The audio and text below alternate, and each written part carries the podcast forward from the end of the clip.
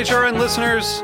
As we celebrate our 15th year, we are deepening our commitment to giving voice to the next generation of food systems storytellers, and we need your help.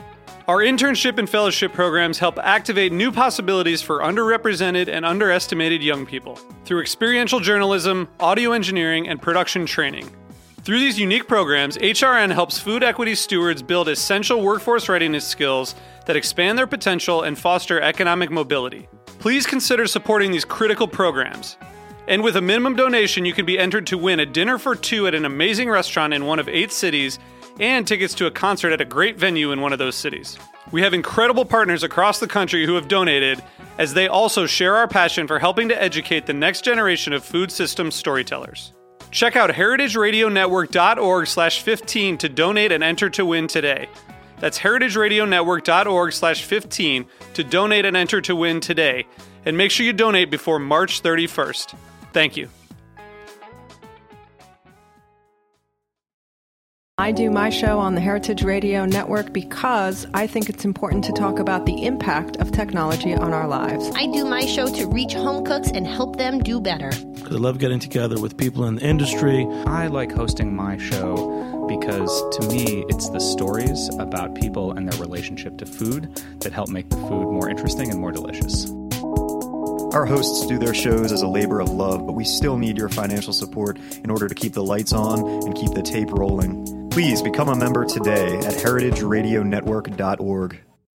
Today's program is brought to you by MoFad, the Museum of Food and Drink. For more information, visit mofad.org.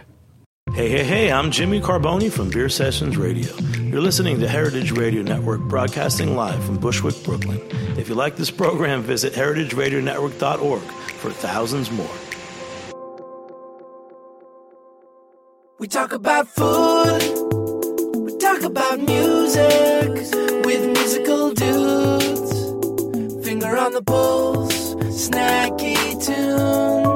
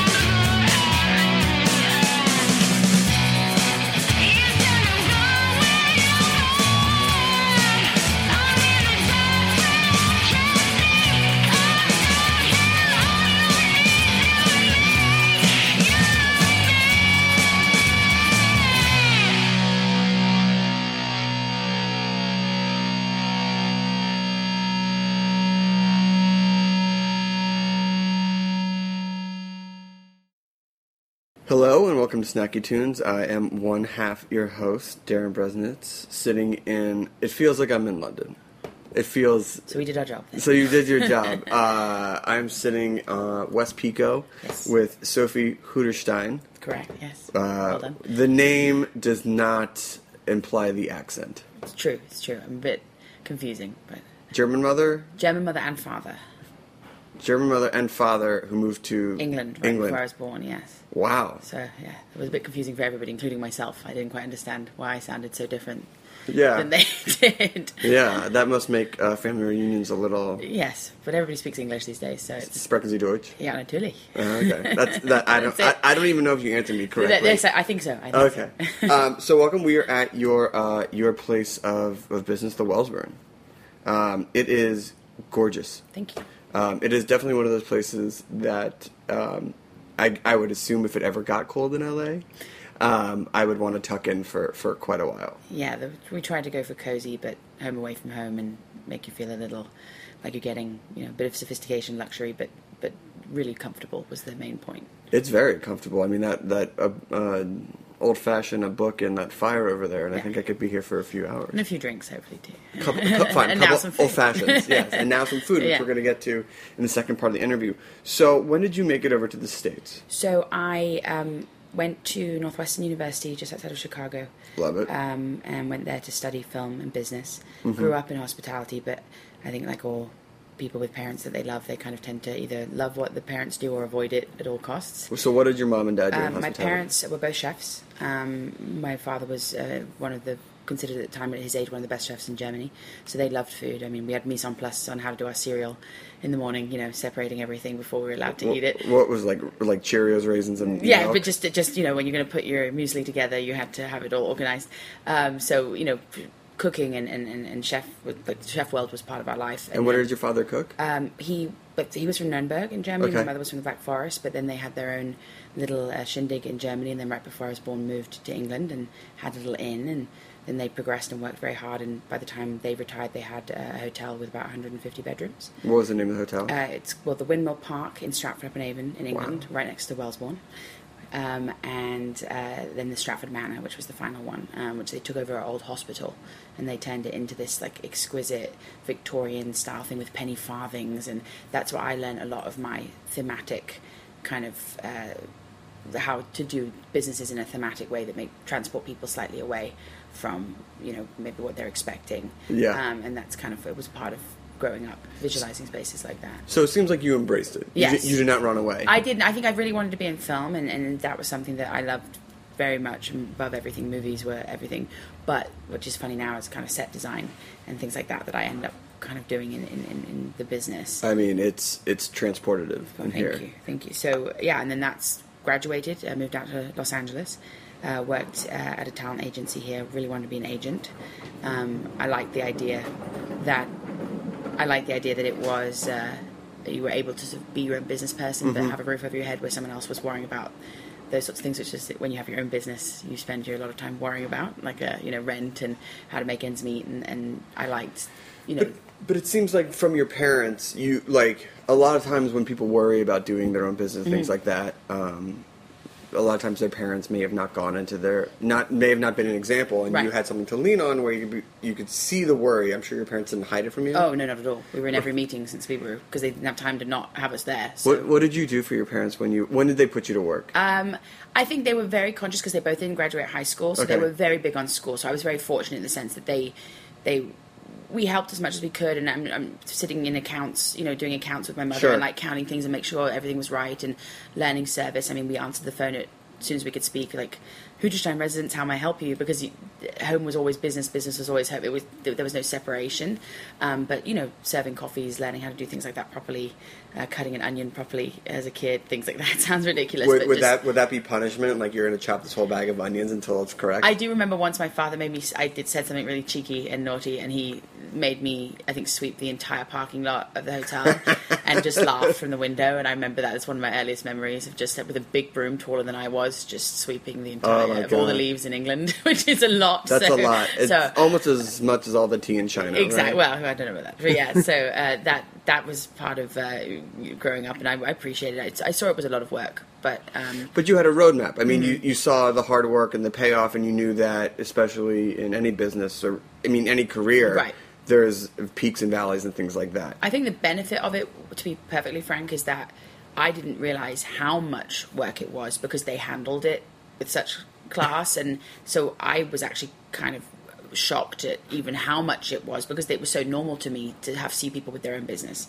But I think when you when you get into it yourself, if if I had known maybe quite as much as I do now, it would have been a much scarier prospect. I was I was a little loose about oh, I'll just have a I'm just going to open a business like so, so you're 30 now, yes and you've had the bar 31 now. Yeah. You've had the bar for six years, which Yeah. means you started having the idea when you were 24. Yes. which is not the most uncommon thing, but when you people think of 24 year olds opening a bar, they think of very much just like, hey, we're gonna open a bar and we're gonna have like stools and beers. This is not that. Right. This is a very refined, something that people would open up in a much maybe later stage in life. So how did the idea come about, and what did your family and friends think when you're like, I'm gonna open up this very posh leather cocktail bar? I think, you know, LA is a wonderful city because it's a lot of big personalities, but on the other hand, too, people often say things maybe they don't quite mean. So I think a lot of people didn't believe me, um, which is fine. And I understand Fine. that because at 24, I don't know if I'd have believed a bunch of other people saying the same thing, too. But um, I was working at a talent agency, and I really respect that world because it's a lot of paying your dues. It's very, very similar to chef world. You start Yeah, in at the mailroom, you know, peeling potatoes equivalent, and then you move your way up. And um, they were, you know, these people, wonderful people, educated with with great degrees, you know, barely surviving here because it's a very very low um, wage, and uh, every night they have to network in order to either, you know. Advance. advance, rise up the ladder, or, or move around in their companies. So there they are making twenty eight, thirty thousand dollars a year. You know, paying off student loans. Parents are helping them with rent, and then they need to go out. So in their H and M suit, you know, trying their best to Yeah. live the dream, and then they'll go to some certain places around LA at the time, and it was fifteen dollars for a cocktail. So they're holding on to that and their BlackBerry for dear life. Like I, if I finish Yeah. this, like I look stupid, and I Just and top this off with a little bit of warm yeah, water. could you could you a bit more ice, please? Yeah. Um, and so there was that angle, or you could go to sports bars. Sure. And you were overdressed and felt kind of a little bit like, well, you know, I'm working so hard, I'm talking to so and so on the phone, and now here I am, kind of re- re- feeling a bit like a I should be a bro today. Yeah. So I just it kept driving me nuts. Like, why isn't there a nicer place where you feel kind of like you've made it, but you're not paying the price Sure. of you know a lot of these higher end spots in West Hollywood and stuff like that at the time. And and it, right at the time too, there was a uh, the Roger Room was one of my favorite places. La Descarga had just opened, and, and and I was seeing thematics. I was seeing New York coming to LA. I was seeing this kind of really grand. Uh, uh, uh, decision to not just do chic and shiny and and glass and, and disco balls. It was it was the total other direction, and so just it started gnawing on me every night when I went to bed. Like, what if I did? What if I did? What if I did? And that's then one day I just said, let's do it. Um, and so I left the agency, and then uh, sort of got my ducks in a row, and you know figured it all out, and then came back and uh, got it going. Now, when you say ducks in a row, um, what is it like as a 24 year old to put together a business plan and to you get the financing, the real estate, the everything? it's petrifying. I mean, I cannot express to you when you start dealing for the first time with checks that are, you know, more than you ever thought you might make in terms of just just Going out. Going out. I Yeah. mean, you, I never. Uh, I, I, I'm quite surprised sometimes at how anybody does it, and I have a lot more respect for anybody that opens their own business Sure. because uh, it's it's you really worry that if you have any respect for money and, and how hard it is to earn it, it is it's so scary to be dealing with that because you're, every time you do it, you're like I'm potentially losing what some people earn in a year Yeah. and and you you have to be i think if you keep that respect for it constantly and don't be over the top with how you spend and be very cautious i mean i at one point towards the end i nearly you know, we were eating half a subway. The people that you know, friends that were helping me, half a subway. We painted everything because the quote came in. Oh, it's going to be fifteen thousand to paint. I said, well, I don't have that, so we painted everything all night with no heat, you know, no light. Just Sure. make you know, you have to you have to be able to throw in, and if you can. And some people are fortunate enough not to have to do that. Um, but that, that I think then sometimes decisions get made that like, oh, we need this two hundred fifty thousand dollar uh, art piece. Well, that's great if you can do it, but that money could be m- much better spent, you know, in other areas. Oh my god! I mean, when when the money, when you know how much a dollar goes, and how much what it can get, but it doesn't even feel like you skimped. I mean, it feels so. I mean, was it built in stages though? Because N- No, I mean we. It was um, um it was called Anna's Italian Restaurant. It had been here since 1940. Sure. And we gutted the whole place, not on purpose, just because it was falling apart. Sure. The whole front was off. It was. I mean, there was no ceiling, uh, no concrete, and you know it was just the two bearing walls, and it's also going with the flow. To be perfectly honest, I originally wanted this to be like a South African lodge theme because it was so warm always in LA, and I wanted it to be like a tree inside, and you'd have kind of the equivalent of tiki cocktails, but far more, you know, uh, that would be around the world. so confusing to know your name, hear your accent, and then come inside and be South African. At least here it's English to English. Yeah, well, fair enough. And then that's also, you know, I built the brand that way. That was Yeah. good. But uh, we we we then found out these these two walls were bearing walls, and we couldn't move them. And so I said, okay, well, it has three rooms, but it's still open plan. And it started. I was like, okay, I grew up in you know very old world countryside England, and I thought games room, library, lounge, boom, put a thirty foot bar through all three, and then you feel like kind of you're in a house, and that's where we started building it. And to be honest with you, a lot of people don't know a woman owns this; they think it's a fifty five year old man. I mean, it And- feels it feels that way, but it's very refreshing to see. Yeah, it's unusual. People are like, oh, you know, I, I get They still don't believe you. No, they. I always get asked where my husband is, or, or in the beginning where my father was, which was very rude. But you know, you kind of bat it off and keep keep walking. Yeah, that's that is. So, all right. So we're gonna take a quick break. We're gonna come back. We're gonna talk about early days, the cocktails, and the new food menu. Excellent. Uh, we have a, a a tasty tune from Small Black here live on Snacky Tunes.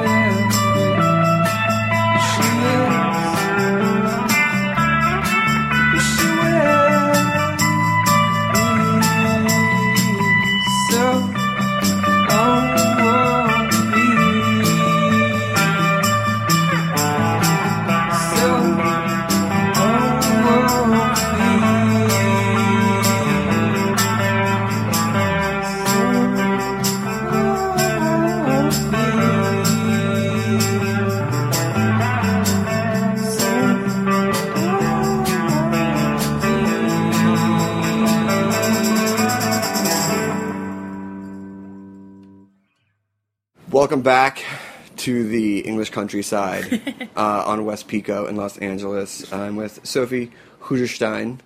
Um, I feel like I should like be drinking beer every time I say your name. Oh, it's because it's very German, yeah. Well, it's Oktoberfest right now. It so is Oktoberfest, I, and I feel that that joke was probably the most common said joke to you. Oh no, I get people doing my accent far more. Like, Please, sir, can I have some more? I mean, really, yeah, Oh that's that's far more common. So we are in uh, your English countryside manor, the Wellesbourne, um, and so after you built this by hand, which is, I mean, if no, or I, can you talk a little bit about what it is to have built something like this, and then to the disassociation in times when you're like, now you've been up and running for six years. Sometimes you forget until you like look at a corner, Right. And you're like, oh, I remember when I painted that. I think it's just really. I always try to think about it from the customer's perspective, and, and I think you. I was so excited when things worked, and when we, we thought about uh, seating or having a lot of open free seating and things like that, and you see it work for people, or um, just the building itself. It it was. I wanted it not to be hokey and Disney too too Disney esque Sure. and thematic, but really give you something that you're not going to get in your house. Because I personally, truly, I know people think this is a lie, but I truly believe it's an honor that anybody comes here to do something that they could probably do in their apartment for fifteen, you know, for like a fifteenth of the price Uh, sure. with their friends. So if you're going to come all the way out to see us, and at the time we were quite lonely out here in West LA, there wasn't as much going on. Yeah. So what was it like when you opened? Because thi- because this part of LA was not. Right. You had the apple pan. Yeah, well, and when, when that's enough, that should be enough to get anybody over here. I But know. Uh, uh, well, you know, you had Century City, you had Culver City booming, but then Sure. of course the recession hit, and a lot of those condos that were planned to happen, you know, Culver City hit a bit of rough times. So there's some great places out there, but there were even more wonderful places that ended up not coming to fruition just because the area didn't blossom quite as quickly at Mhm. the time. And I really, at the time, there wasn't Uber, and I was watching people as a foreigner. It's crazy how much people drink and drive here, and at the time it was uh, rampant. You know, people were, were Yeah. drinking and driving, and uh, the issue often was is it was impossible to get a taxi, and more Yeah. importantly, the distances you would have to go made it very tempting if you weren't, you know, balling out of control financially to not drive sometimes. Sure. So here we are in the middle of where everybody was kind of living, but there weren't really a lot of places to go out here. Uh, Bigfoot Lodge West was doing very well. Uh, You know, as I said, Culver City was coming up, but these are all a few miles away. So we're at the intersection here of the four or five and the 10, and because of that, we felt like why don't we put why don't I put something here? Where everybody lives, rather Sure. than having to go to La Cienega at the time to go Sure. sort of that direction or Santa Monica, you know, which are all 10, 15 minute drives. And, and that's, everything was from the customer's perspective. Like, can we put it closer to you? Can we make it uh, easy to navigate? Can we make the, the space warm and rich without being uncomfortable? You know, and, and, and things like that. Just started, that's how we developed the whole, you know, and when I say we, it's just I work with a lot of people. I like to give them credit, but um, I really wanted it to be a very, um, sophisticated place that wasn't unapproachable. We didn't have dress codes because I figured people were smart enough to walk in, and if they're in flip flops and they're welcome, if they then come in here, they probably go, "Oh well, uh, I could put on a dress next time. Yeah. That would be nice." And then they do. We don't need to tell them that. Why would we? You know, No, they're smart enough to figure it out. So it was a lot of that stuff, just being fair, being being fair to the customer that they're smart enough, and and and and often. Uh, interested enough to, to come with us on the journey of escaping a little bit. So it sounds like from the very beginning you had a, a clientele who were willing to support. Yeah, I mean, I think there's a lot of people. I love LA, if for many reasons, but if only I had to pick one, it's the fact that people here are so adventurous and they will genuinely. You can get people to try anything once here. It's unbelievable. Getting them to come back. That's the that's the really the big hit. Can you make someone come back to your establishment? Getting them to try something Sure. is like for me. I I found it very easy. Of course. Um, people will drive 40 minutes here to try something they heard in the valley is really good or Mhm. we'll get people from sherman oaks i'm like how did you why would you come all the way thank you but Thank you. that's far you know but it that's wonderful and i, and I really respect and, and love la for that Now, part of the reason why they come back is because of the drinks. yes So, how did your drink program come about? Because it is very much what you would want to drink. It is very dark liquor right and cocktails and well crafted artisanal stuff. And Right. how did that come about? And, and who's the staff that helps you make those elixirs? So we we when I sat down and I realized what was going on is that at the time Mad Men was huge. Uh, uh, people, as I said, the Roger Room, these really cocktail, uh, the Varnish cocktail dens of, of just for aficionados were really popping up. And doing so well and, and really respected. And I love what they were doing, but it was very unapproachable. If you didn't know a lot about drinks, you would Mhm. go up and these bartenders would make you feel very intimidated. Oh my god! I remember ordering a dirty martini. My friend, I won't say the name of the bar, but I remember I was like, "I'm going to drink all your your potions tonight, but I just want to start with a dirty martini." He said, "Absolutely not." And and I was like, "I know you." I and it's and it's it's this feeling of being judged and being scared. Like for some reason, I always it, I, I remember being in college too. Like you go up to order a drink and you have this big plan that you want to try a Harvey Wallbanger or you heard something, Yeah. and you, and you go uh, uh, v- vodka cranberry, Jack and Coke because you're nervous and you just don't know. You don't embarrass yourself. The the bartender's already kind of aggressive. So the whole point was to have. Really approachable bartenders, Sure. extremely knowledgeable, Yeah. that don't judge you because let's be honest, vodka pays the bills. Oh my god! and that's a famous saying because it's factual. And then, but but if someone orders a Jack and Coke, let them. And then when it's the third time, say, "What you know? Is there something I can? I can? Are you brave enough to come with me on a Sure. journey to try something a little bit different?" And what we found out is often people are ordering stuff because they think it's the most potent. Like a Long Island iced tea, but there are drinks on our menu that you. total total you out compared What, to that. what's what's the uh, strongest concoction on the menu? I think anything with anything with absinthe in it as an addition, um, um, uh, you know, even Sazeracs, things like that. When you're rinsing, you're, you're taking it. You know, your brain, even as a placebo effect, is feeling like there's a lot going on. So it's the, Your brain's like, "I'm out." Yeah, I'm out. But um, and so yeah, the, and then the other thing is coming from from Europe. I love that in Europe you would go to any bar, especially hotel bars and Mhm. things like that, and you could say this classic, and they would know it, and they would make it. And then you came here, and they, they were having wonderfully developed cocktail menus, but it was all totally local to that spot. So you could find a drink you loved, and then what? You're going to take the recipe down and ask the next bartender at the other joint to, to make it? It's not going to happen. No. So I said, why don't we focus on teaching people without being patronizing the the sort of the top 10, 15, 20 classics Yeah. and see where they like, you know, what they like, and then they can go around the world and order that and have at least one drink in their back pocket that they Sure. will enjoy, not just suffer through. that makes them feel like that they can impress. Right. Uh, yeah, because sometimes when you go to these cocktail bars, you're like, I, I don't know, they created it in house. I can't even remember what's in it. Right. But if I know, I can go anywhere in the world and be like, I'd like a penicillin. One of my favorites, by the way. Oh my God. You know, so It was it was my my my groom's cocktail. that see so you know anything like that is such a weight off your shoulder you're supposed to be having fun not stressing about ordering and i think And some of the times these drinks, if you're not used to these flavors, Yeah. you're just like, "Well, I don't like this. Right, and, And even I having tasting notes. We started Yeah. having tasting notes, like this is what this kind of tastes like, or this is the direction it goes in. And people were like, "Oh! I like refreshing. That says refreshing. That's what I'm going to get." And so, what was the feedback? Did people actually come up to you or the bartenders and be like, "I really appreciate your approach to cocktails and what you're I doing think here"? we we at the time we the old fashions were not on people's menus, Sure. and now it's like one of the number one cocktails. And I'm not saying we're responsible for that by any means, but definitely being a little bit more engaging with Sure. allowing those things to be on there, and and and then of course, don't get me wrong, within two years we were already a little behind because then a lot of people were doing classics. So now we've really developed quite an extensive program of dealer's choice to to, to we have on on second thought on our menu where it's we change that all the time. It's a, a second round of Mhm. wonderful classics that keep refreshing and and uh, we of course you know our bartenders are extremely talented if they can make 200 classic cocktails the the the algorithm for how they you know make it the matrix for Mhm. how they make those drinks is repli- they can replicate that with any other flavor so you know the, the, the wheel's been you know made on this it's just so they're just they, they can really create wonderful drinks for you just because you say I like this and this, This and this, yeah. and they, they will not just give you a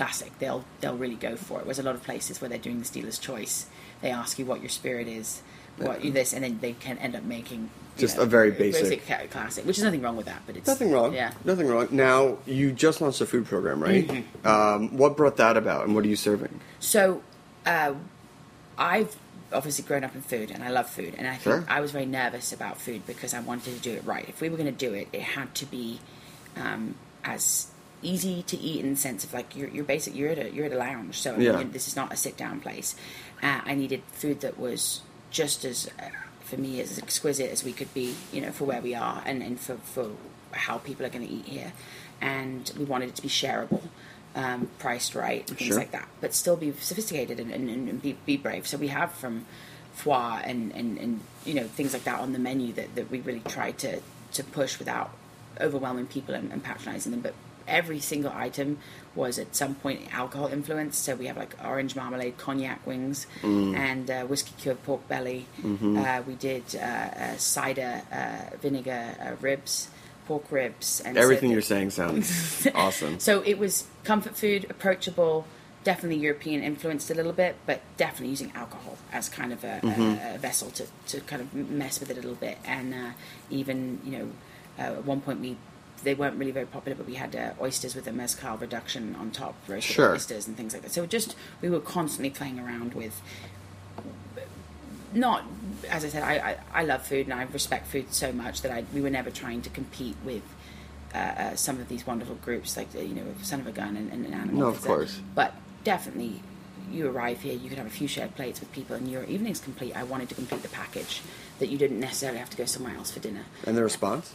Really well. I mean, we're we're it's hard for people to wrap their heads around the fact that we do food now. So a lot of people still instinctively book cocktails here, Go dinner, restaurant. right. But then when they see the food go by, you see the eye kind of go, catch. "Damn it." And I did this thing where I put it on tiered trays, like the Mm, old uh, tea mhm. service. So that means when you're sitting having drinks, it's not taking up that much I love it. space.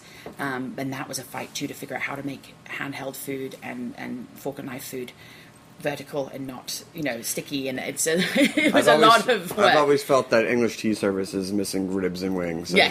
I- I- we should go talk to Claridge's and the Savoy Oh, and stuff yeah. in London and tell them. So have we you thought? re- Listen, I know, I know it's working, but just hear us out. Yeah. Um, so what's next? Uh, what, uh, sites on a second location? I will never repeat the same thing again because Sure. I think it kind of devalues what we what, what people experience. Of course. I, think, I hate someone to go to Vegas and see this exact thing and be like, oh, okay. I'm telling you right now, if I went to Vegas and knew there was a lounge like this, I They're would- trying these things now. They're Yeah. going for it. They're going far more, uh, you know, antique and artisanal there. It's crazy. Um, I'm looking to do, I think, a bigger space. Uh, not necessarily in LA. I'm thinking Chicago. Um, Chi-town. uh, Love Chicago. Back, back to back to the roots, the college roots, and uh, bigger, bigger, big. I want to do dancing. I want to add things like that. Um, What type of dancing would you do? I, I think you know a good good sexy DJ never hurting anybody No. you know and, and Chicago has such incredible food and oh my gosh the food the now the cocktail programs I mean, I think the food and drinks in Chicago. You know, people talk New York, San Francisco, and Mhm. L.A., but Chicago. I, I, I can't say number one because I'll get run out of town. but the the fact that they're the heartland, Midwest, Mhm. but also probably the most modern thinking. and and they're yeah, they're brave but they're also humble and that's what Yeah. I, I really enjoyed that but on a Friday night in Chicago in the top 10 restaurants if you haven't pre-booked you can't get a seat Oh so my God, there's can't. also the desire there maybe because when it gets cold there's not so many other things you can do on your Friday but that it really is they they love their food and drink out Mm. there and I'm so excited to possibly get into a world like that again where it's not so much just part of the course it's really something they, they like surround the whole evening around um, Absolutely. Well, Sophie, thank you so much for welcoming uh, us into your English manor. I appreciate it. Congratulations on the new food menu and the next chapter in your life. Will you be building this one out and painting the walls as well? probably I, think, Yeah. I don't think you ever stop doing that No, I don't. well, your parents should be very proud of you. Continue the tradition of hospitality. Um, if people want to come visit or check you out online, where can they go? Uh, I mean, from, from Facebook to the thewellesbourne.com. I mean, we're, we're everywhere. We've got a nice new Instagram trying to take. How's that going? How's Instagram? It's good. It's good. I, I mean, it, it, it pictures really well here. We've had a lot of you know TV shows filmed here because it's very warm, modern family things like that. Because it gives that vibe off, and the pictures are coming out really nicely without you know what's it called hashtag no filter or whatever ridiculous Oh statement gets said. I- we don't do that too much because it looks it films well. So Well, thank you so much. Uh, we have a track from one of our first bands who ever played live here, Freelance Whales, here live on Snacky Tunes.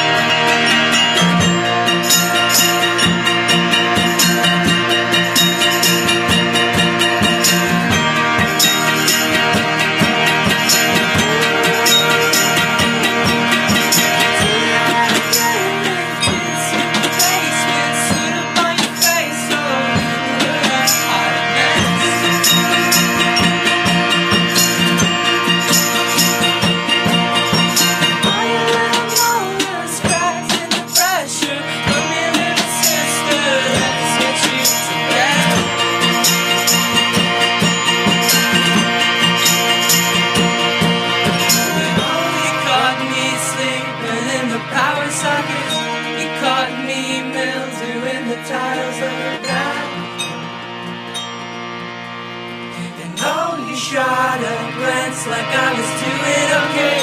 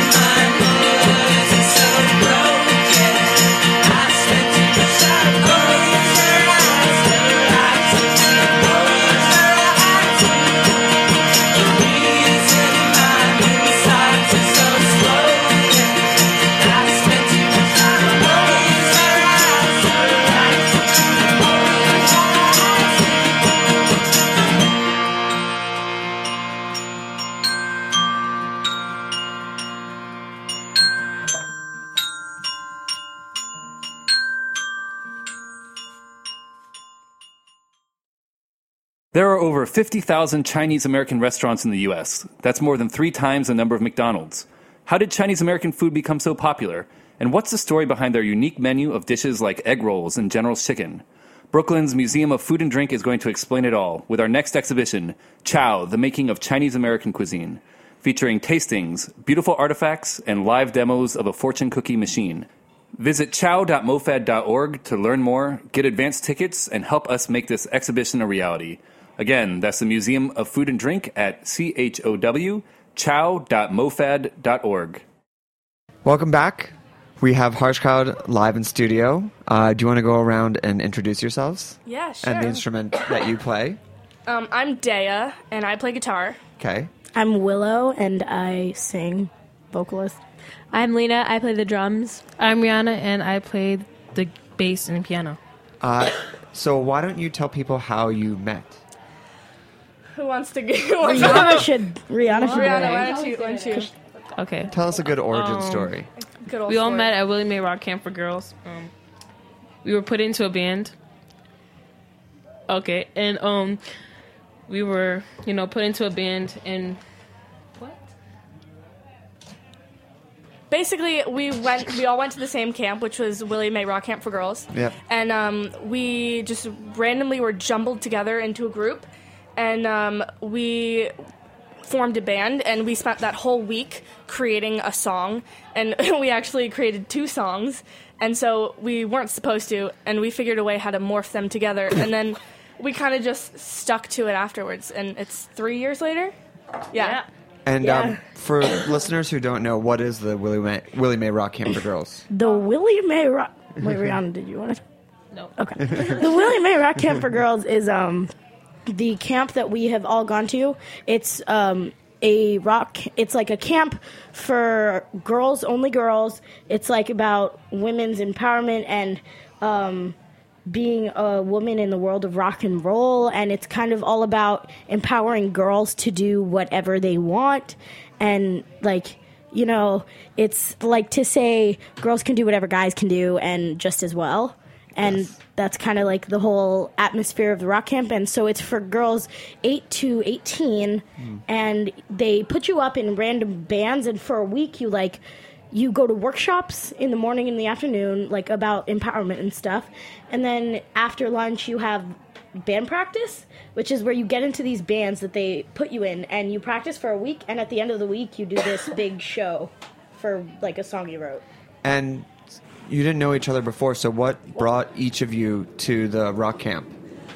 Oh man, um, I've I personally have been going since I was eight, and I knew about it since I was like six, and I was just waiting until I turned eight, and then I finally turned eight, and I was like, yes, I can go, and I've gone ever since I was eight, and I'm 14 now. Okay.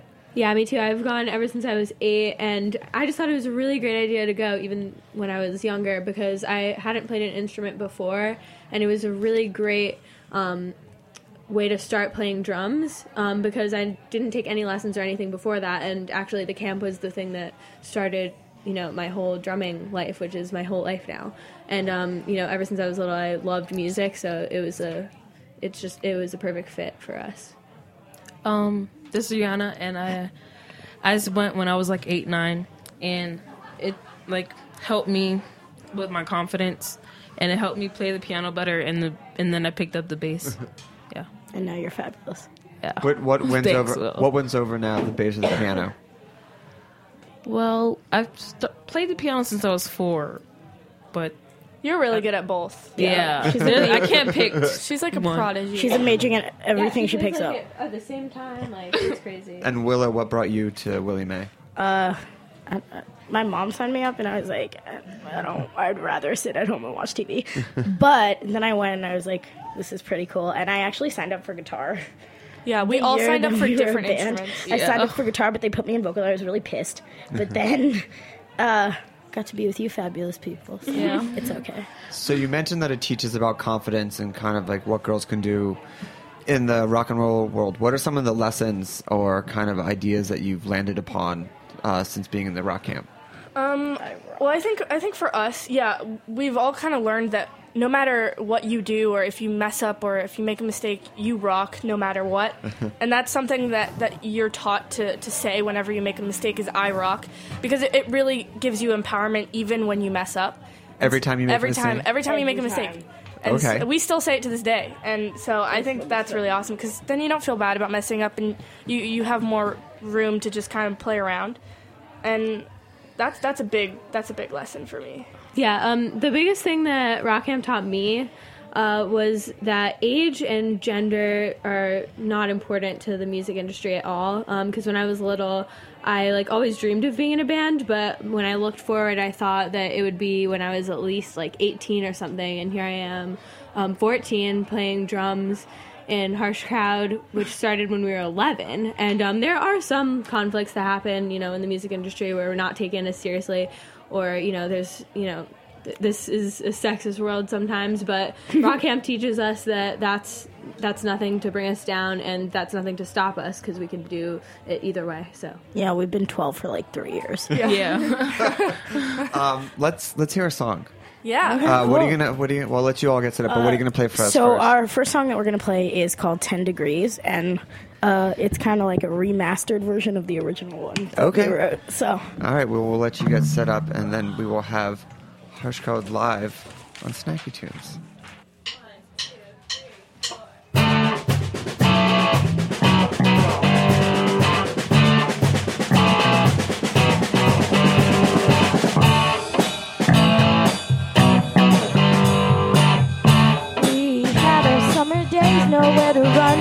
To play. I don't know you, but you know me. We could have been something to see.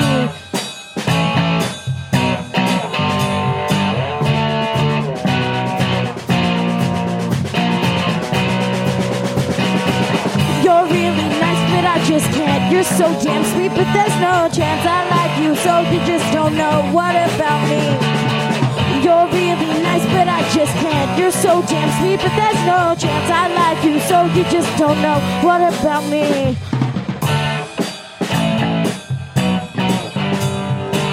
I thought there was a spark with us. Now who am I supposed to trust? You wanted her instead of me, so now we're ancient history.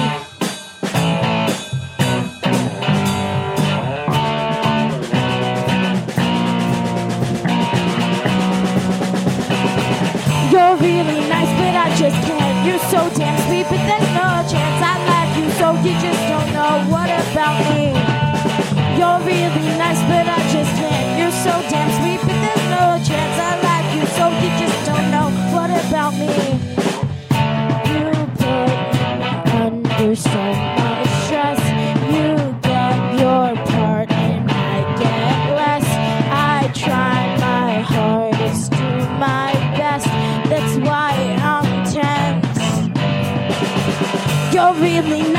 I just can't. You're so damn sweet, but there's no chance I like you, so you just don't know what about me.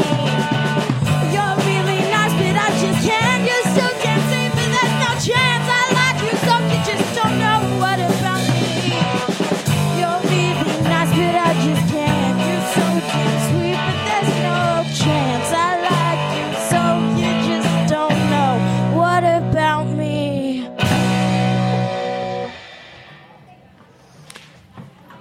So, how has, uh, as you've all kind of learned new instruments or picked up different ones, how has the songwriting process evolved while still being in the camp? Oh man. We have switched instruments around. We've written songs and we've thrown them away. We've really, in the past couple of years, we've really, you know, changed and our writing process has changed. And so I think, you know, as you get older, you have different influences and you, like, listen to different types of music. So I think if you look at the past couple of years we've had, that really reflects that. Who who are your influences? Uh, I think it varies with like the different. Uh, but as a collective group, I think we've really been influenced by um, a lot of different bands. But one in particular, I think, is um, this band called um, Le Tigre. We we did a cover of them Joan when we first started. Yeah, yeah, yeah. Oh, the police, definitely a big one. The funny thing is, we all have such different music tastes um, Mhm. outside of the band, but then when we come together, we have like the same music taste, and it all like uh, reflects on our music. Like for me, I my biggest influence, and everyone knows this, is that I'm obsessed with David David Bowie. Bowie. It's like the rock ballads, um, Mhm. the Who, all that. Um, and then Willow, you know, you have your I'm more like indie, indie, Mhm. like really slow and really sad music. Any bands in particular? Um, I uh, right now I just got really into a band called Bad Books, Mhm. which is really good. And um, I don't know. I also like some of those really like kind of like trash punk like Twenty One Pilots. but you know. Um, but yeah, it all comes together in our music. So. Uh, do you feel that the harsh crowd sound is still evolving? Definitely, Uh, definitely. the jazz. We did this jazz thing. Um, yeah, we Uh, experiment a lot with that, and you know, we started off kind of like poppy, and then it, we had this conflict in the middle where we could like we were only writing slow songs, and we were Mhm. like, "Where's the rock and roll?" We were Like, in a rut. We're losing it, and then we like we started "Don't Ask Me," which we're gonna play later, and that was like the start of our new sound, and we're I think it's a lot more like fun and like upbeat now, and more punk from when it was when we first started. Mhm. Yeah, Don't Ask Me is the name of our EP that just came out over the summer. And I think that really captures, you know, where we were like in that time because our, our, our next EP is going to be completely different. So each it's like little time capsules of, of what we're into at the moment. I mean, being in the camp is really interesting because you know bands that are don't have access to that, they're just kind of pushing themselves. But how does being in the camp, uh, or does it push you, or make force you to evolve, or look at different things, or how does it help Yeah. or hinder being in the band? Oh, definitely it does. Um, it's, I mean, being in my band, uh, Lena and I, I think we were the only ones. We went to camp after we like kind of like started. grew Harsh Crowd, and I think it just made me see how talented people really are. And like just like it made me want to get better because i saw all these kids that were like so amazing. And like i i just felt really really humbled. And i was like now i need to get better so that i can represent these people and uh, take my opportunities and you know get make our band great. Yeah, when we're performing, we're representing the rock camp. So we're representing all the things it speaks, which is really, really important because the message the rock camp brings out is really, really spectacular, and it's something that should really be spread to everyone. So that's um, part of our goal when we're doing interviews, when we're doing performances, like to make sure that we, like as a band, and our songs are just bringing that message out in itself, but also to speak of it as well. Yeah, without camp, I don't even know where I would be right Yeah. now. Oh, man. I can't imagine watching Netflix. what I what I would be doing right now. I mean, and what do you see? I mean, you said, you spoke of confidence, but do you see it affecting people at different ages, like the eight-year-olds versus Right. the twelve-year-olds, the eighteen-year-olds? Do you see that it spreads the same message, or how does it affect? And especially for you, as you move through it through different ages, how does you know what lessons are you taking from it that you might not have seen at first? Um, I think it's really, really interesting to go to camp because you you see eight year olds and then you see eighteen year olds Mm. and they Uh, they interact and they they're learning the same things and they're kind of going through the same process. So everybody's kind of really going doing the same thing. So it really doesn't like I've learned it doesn't matter what your age is because I've created friends at camp who are 10 years older than me like it, it really I, I don't think the age affects anybody because you're you're so unified the camp just brings everybody together so intensely and the counselors and everybody's just like it, you become a family within the week and Yeah. so I, the camp really just unifies everyone. Yeah, I mean, also though, I feel like when you're like eight, it's a really about like having fun and being in Mhm. that band and being like, oh my god, I'm in a band. but then when you get older, you kind of like like when I was little, when I was eight and going to camp, I was like, oh my god, these workshops are so boring. Yeah. But then like when you get older, you start like really appreciating the message that camp has, while also like having so much fun and being like, oh my god, I'm in a band. But also, you learn stuff. Yeah. Yeah. Yeah, it's fun to like since I I went when I was eight and I went when- when I was like ten and eleven I think and then eleven was when we formed the band and then I went um, I think last summer I don't remember but you know after I was a teenager so like there was all these different like periods of time where I was a different age and yeah I definitely agree with Willow with that where the, the it kind of changes your mindset but um, starting at eight years old uh, the confidence is there. It's probably like the you get that's where you get your confidence right there. Like that's definitely that was the first time i performed on a like real stage and it was like something incredible. And it it hadn't like the just the thought of like oh my god i'm, per- I'm playing in a band Yeah. i'm like making music. Even now i'm like oh my god i'm playing in a band i'm making music. So it's it's the same thing and but yeah i definitely agree the appreciation for like feminism and what we're doing and like why we're playing here and why we're in a band right now that's that's grown over the years Amazing. Uh, can we hear another song? Yeah. All right. What's this one? Uh, we're gonna play Grim, Okay. newer song. Great.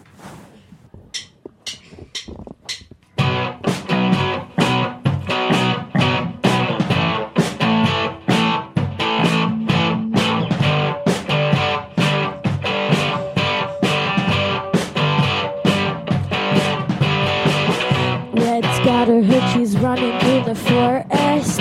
Run faster, she's got a lot for us. She can't go home too quick.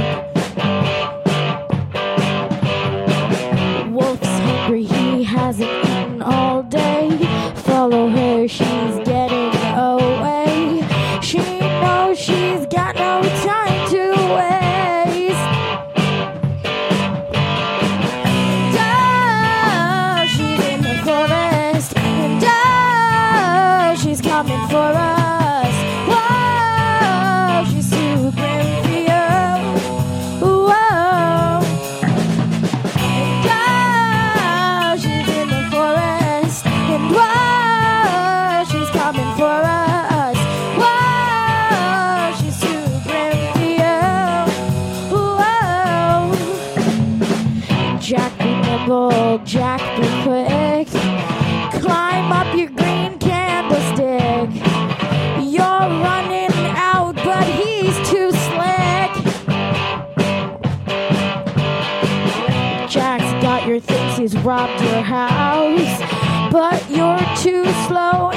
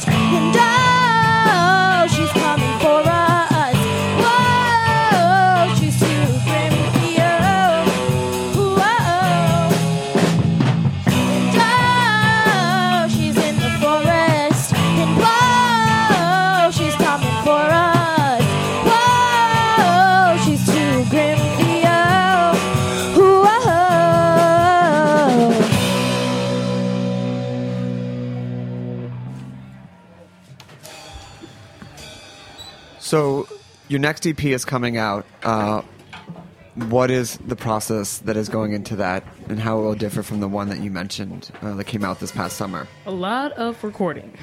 yeah. Um, for our last EP, we recorded at over I think three different places um, because we were just trying to feel for like the right sound that we wanted for the first one. Mm-hmm. Um, but for this next one, I think we really have an idea of like what we're really looking at, and so um, we have the songs, and I think we just want to dive headfirst. Like we we we found our our recording place that that that we really love, and so that's, Where is it?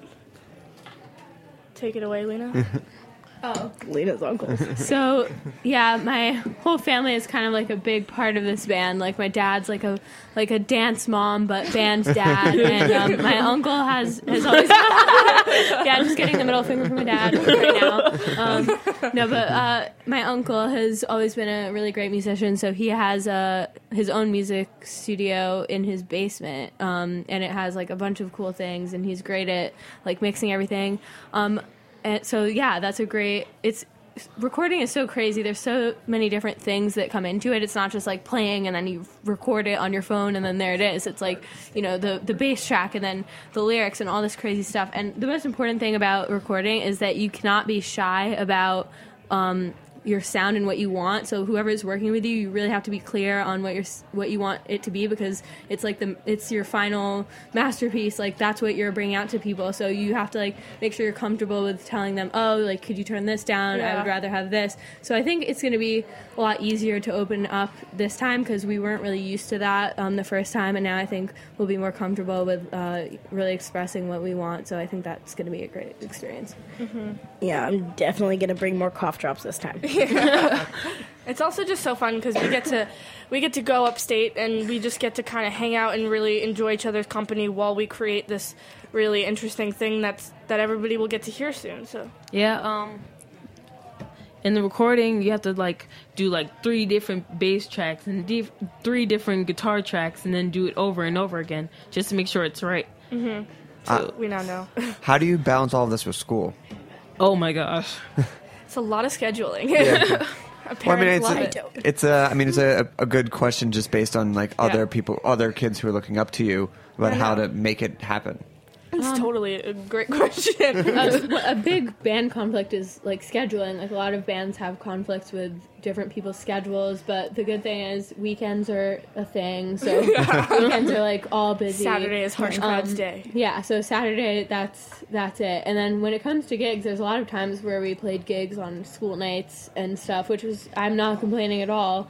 But yeah, it does sometimes interfere with school. Like I, Yeah. I don't And think any of us would have a problem with leaving school early for a gig. We, No. You know, Nope. coming to school late for something. But um, it, it all depends on what the you know It's every possible. It, it, it all has to do with cooperation and you know working together and stuff. But yeah, it could be a conflict sometimes. Yeah, but like, I mean, for bands that are starting out, you might like look at it and be like, "Oh my god, this is so much time that I'm gonna spend with these people, and I'm gonna die." But it's like when you actually go into it. I mean, for some of us, like Rihanna, it's like a lot of time. Yeah. But like, it's not like, it's not like, like we love each other and Yeah. we love being in this band, so it's not a pain to put in the time. Yeah, like it's really rewarding at the Mhm. end, like to be able to play our music to and show it to people and to record. Like it's all worth it because you know even just playing together in rehearsal is rewarding because it's like here we are and we're making music together. So it's really like you have to be passionate about it. Like you can't just show up like as if it's school and be like oh whatever. Um, but if you really love music and you love the people you're working with, then it's great. she speaks the truth. Um, I want to make sure we get one more song in, but is there any type of wisdom or insight that you would impart to future all girl bands that you've learned from your three years of being in Harsh Crowd and with the, the rock camp that you could, you know, share to someone who's just picking up the bass or sticks for the first time? Just, Alright. I would say just do it. Yeah. Just dive in. 'cause- Don't be afraid to say what you want to say. And um, yeah. be yourself because like i mean if you're gonna be in a band you might as well Get be the comfortable. full you like i'm i'm really really really weird crazy and crazy as they can all tell tell but um i just say be yourself and do what you love Um, I would say don't let anyone call you a girl band or a child band. Um, Mm. don't, that's not a compliment. Even if you like the people saying like, "Oh, you're really great for a girl band or for a kid band," like I wouldn't say like punch them in the face, but make sure. Or maybe you Oh, maybe you could that. if that's Yeah. where you want to go, then that's cool. But I, but don't let that happen because um, if if you're if you want to be in a girl band and you just want to make music and you're all girls, then it's not a girl band. Um, it's not It's a a boy band. band. It's not a girl band. It's just a band, and just because you happen to be girls, all girls, some girls, then that's it. Then it's just a band. So don't let people say that about you. That is great. I think, uh, well, before we go to the last song, where can people find your first EP? Where can people Um, get all the information? Uh, you can find it on iTunes, Spotify, Bandcamp, Amazon, Amazon. Apple Music. Yeah, pretty much everywhere. And do you have a website, Instagram, Twitter, that awesome. Snapchat? Yeah. Harsh- All social media. Harsh um, Yeah. with all the social media. Okay. Follow us on Instagram. follow us look us up Okay. Um, don't be strangers well, thank you for coming by. Thank you so Appreciate much. it. Thank you. Cool. Um, pizza party after this. Yeah. Uh, That's what, what I came Yeah, for. that's why. That's why That's most why bands come anyway. Um, what is the last song that you're going to play for us? The last song we are going to play is the name of our EP, and it's called "Don't Ask Me." Okay. All right. Well, thanks for listening, um, and we will be back next week with another episode of Snacky Tunes. You come around and ask me, saying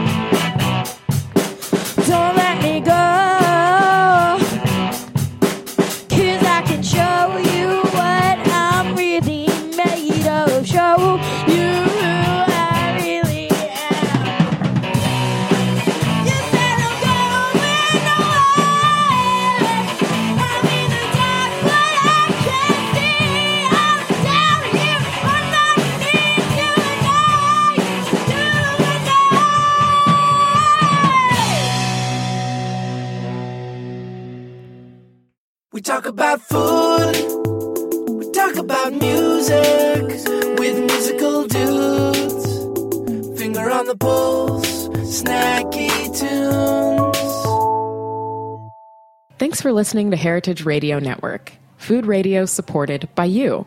For our freshest content and to hear about exclusive events, subscribe to our newsletter. Enter your email at the bottom of our website, heritageradionetwork.org. Connect with us on Facebook, Instagram, and Twitter at heritage underscore radio. Heritage Radio Network is a nonprofit organization driving conversations to make the world a better, fairer, more delicious place. And we couldn't do it without support from listeners like you. Want to be a part of the food world's most innovative community? Rate the shows you like, tell your friends, and please join our community by becoming a member. Just click on the beating heart at the top right of our homepage. Thanks for listening.